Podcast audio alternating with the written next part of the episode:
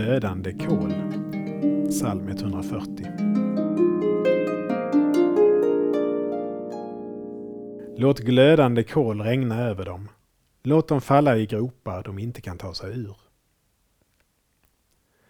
David ropar efter hämnd över onda människor. Han ber att glödande kol ska falla över dem.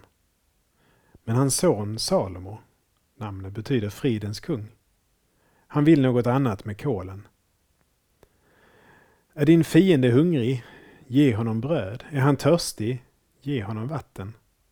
Då samlar du glödande kol på hans huvud och Herren ska ge dig din lön, läser vi i Ordspråksboken. Hämndens väg är stängd. Barmhärtighetens väg är den enda framkomliga.